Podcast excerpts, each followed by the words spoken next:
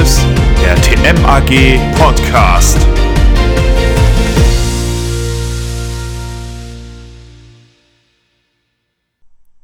Hallo liebe Zuhörerinnen und Zuhörer und willkommen zum T M A G Podcast Leadership und Vertrauen ins Leben.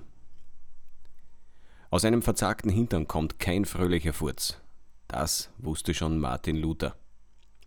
Dieser Satz kam uns in den Sinn, als wir zwei leitende Führungskräfte zufällig auf einem Flughafen trafen.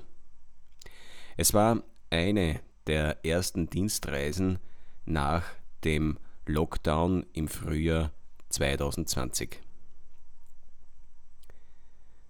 Beide Führungskräfte irgendwie aschfahl im Gesicht, schwitzend hinter der Schutzmaske und das schon am Morgen, sowie gekennzeichnet von offensichtlich sehr harten Wochen.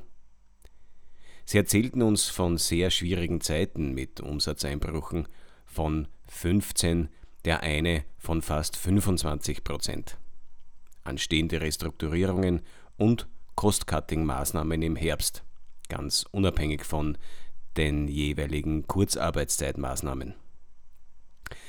Die Gespräche empfanden wir als sehr deprimierend und irgendwie hoffnungslos. Dabei beschäftigt uns weniger die Tatsache, dass in nächster Zeit auf uns alle eher schwierige Zeiten zukommen werden.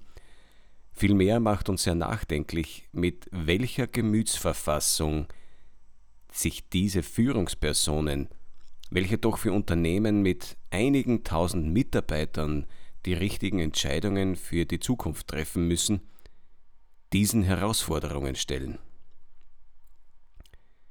Viele bisher gültigen Rezepte, und da sind sich alle Experten einig, greifen nicht mehr.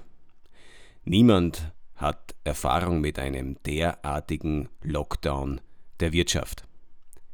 Wir stochern alle im Nebel. Konjunkturprognosen ähneln Kaffeesatzlesen und einem Blick in die Glaskugel. Expertentum scheint hier eher hinderlich denn nützlich.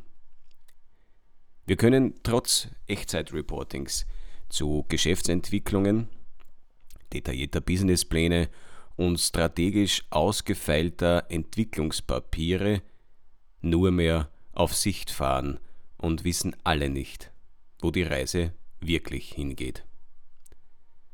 Dazu kommt noch die, und liebe Zuhörerinnen und Zuhörer, das ist definitiv eine völlig neue Dimension, die ganz persönliche, auch existenziell gesundheitliche Betroffenheit. Das ist für jeden von uns völlig neu. Für den einen oder anderen aber auch schon wirklich überfordernd. Speziell für jene Personen, die der Risikogruppe mit Vorerkrankungen angehören. Nun kommt zu den realwirtschaftlichen, finanzwirtschaftlichen, den geopolitischen und technologischen Verwerfungen, also noch zusätzlich die gesundheitliche Bedrohung.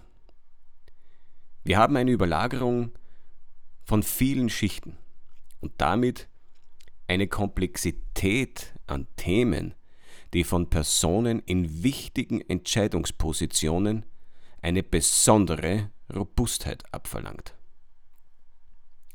Wenn wir uns nun diese eingangs erwähnten Führungskräfte vor Augen führen und uns vorstellen, dass viele Entscheidungsgremien mit solchen massiv verunsicherten, überforderten und ängstlichen Persönlichkeiten besetzt sind, dann kann einem mulmig werden. Wie soll mit einer derartigen Gemütsverfassung im Kollektiv eine vernünftige, in die Zukunft wirkende Entscheidung gefällt werden? Egal in welchem einschlägigen Buch wir gegenwärtig nachschauen, welche Kriterien als zukünftige Kompetenzen in den meisten Unternehmen gelten, Resilienz spielt hier eine sehr wichtige Rolle. Wir glauben jedoch, dass Resilienz, so wie es bisher meist diskutiert wird, zu kurz greift. Es geht um mehr. Es geht hier um das Vertrauen ins Leben. Es geht um die Freude am Leben selbst, das wir häufig als positive Lebenseinstellung beschreiben. Da geht es um die Haltung, egal wie schwierig es wird, wir packen das schon. Und das nicht aufgesetzt und künstlich gespielt, sondern mit echter, tiefer Überzeugung. Wir glauben, wir sollten alle viel mehr darauf schauen, dass Menschen in wichtige Positionen gebracht werden, die gerade diese Freude am Leben, diese Freude am Gestalten der Zukunft mitbringen und echte Zuversicht verbreiten, egal wie schwierig es ist oder wird. Dies jedenfalls wäre ein positiver Virus, der ansteckend sein könnte und vor dem wir uns wahrlich nicht zu fürchten bräuchten oder gar eine Impfung dagegen benötigen würden. Ganz im Gegenteil. Wir glauben aber auch, dass man das nicht lernen oder trainieren kann. Es sind Grundprägungen, die von Kleinkind an in uns geformt werden. Es ist die persönliche, tiefe Verwurzelung in uns. Es wird schon, egal was kommt. Vielleicht sollten wir die ganzen detailliert ausgearbeiteten Kompetenzmodelle, Identifikationsprozesse und Tools entrümpeln und herausfinden, wer diese grundsätzlich hoffnungsvolle, positive Lebenshaltung mitbringt. Liebe Zuhörerinnen und Zuhörer, in diesem Sinne, lassen Sie uns jene Menschen sein und finden, die genau diese Lebensphilosophie mitbringen, auf das die immer unplanbarere Zukunft aktiv und mit Freude gestaltet wird. Liebe Grüße, Ihr T M A G-Team.